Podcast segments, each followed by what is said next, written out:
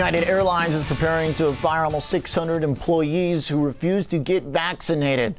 Stock, a little changed. Let's bring in Tim Lesko back with us, the partner at Granite Investment Advisors and an airline stock owner.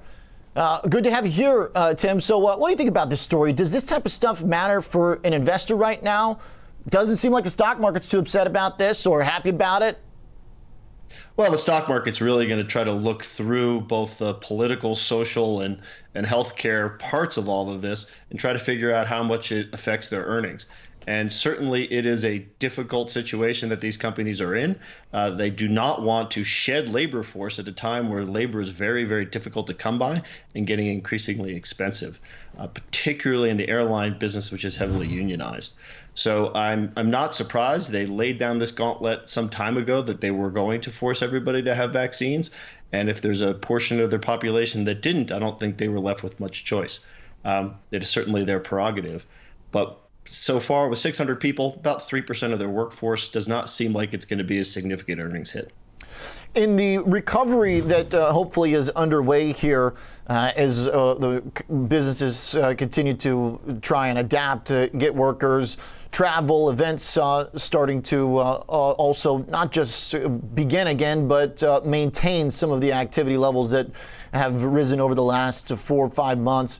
What's going to determine which airlines do the best, or uh, does it change in a post-COVID world, or whatever you want to call it, versus pre-COVID? I mean, is it just back down to fees as always, or are there going to be decisions about uh, you know style and uh, rules uh, perhaps as well? Right, and I, you know, I don't think that airlines have ever been really successful at generating loyalty other than in fares and route convenience.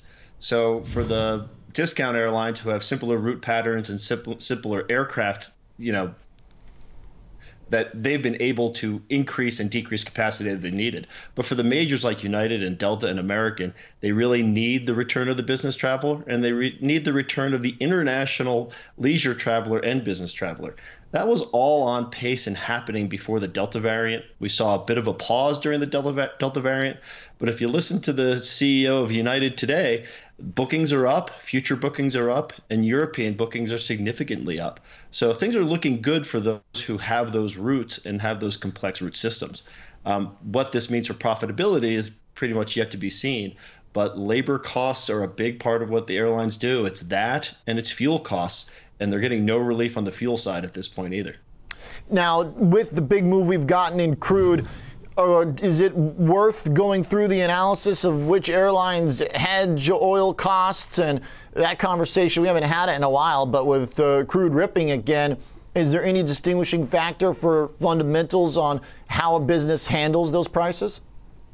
I think it's either they're going to hedge or they're not going to hedge, and over the long run, it seems to wash itself out. So we really don't want them to be financial hedgers in their business. We want them to run good airlines. Sure. And what it really means is that the need for fuel efficient aircraft on all these routes becomes larger, and that then is also an expense. So there's a pretty good read through to the aerospace plays as oil continues to go up those newer aircraft, the 737s from Boeing, the A350s, and 787s from Airbus and Boeing, respectively, are 20 to 25% more fuel efficient.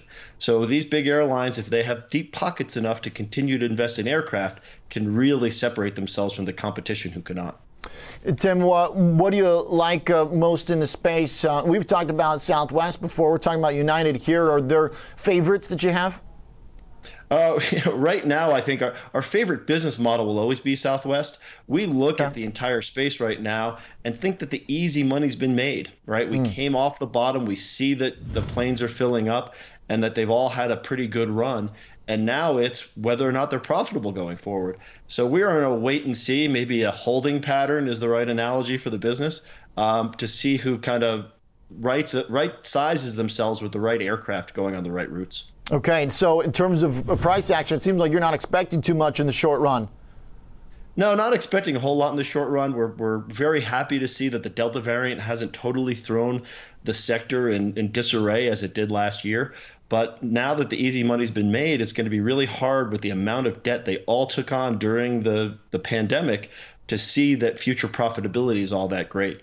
Interesting, you had some graphics on before that before my appearance here showing basically touchless bag tags and all of the technologies they've put in to eliminate the need for some labor. And I hmm. think that trend will continue. So there's some profitability to be had as they modernize their systems. Hey, Tim, just to be clear, in terms of uh, where your holdings are in the airline space, when we talked about this months ago, early on in the recovery, I know you were long some of these companies we talked about.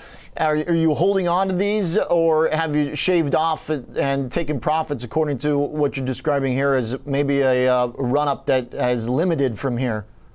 Yeah, we ended up, you know, we, we we added a pretty big position in Southwest last summer uh, when it was the yeah I remember yep. the most difficult decisions to make.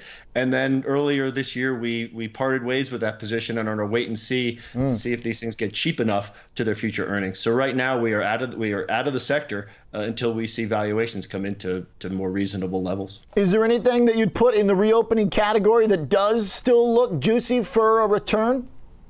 Well, I think you know we still own Disney. If you want to put that as a reopening category okay. for travel, right? The streaming business did just fine, but now it's going to the theme parks again. It's going to conferences. People don't recognize how big the conference industry is. It's really important for airlines and it's really important for large hotels and those destinations where they're held. Fantastic conversation, Tim. Thanks for the clarity on uh, uh your own execution of the strategy and uh, walking us through uh, the limitations, perhaps, at this point. Good to have you back. Thanks for having me. Tim Lesko of Granite Investment Advisors joining us from the firm and looking at Disney as maybe a better way to get some reopening exposure than a pure airline stock at this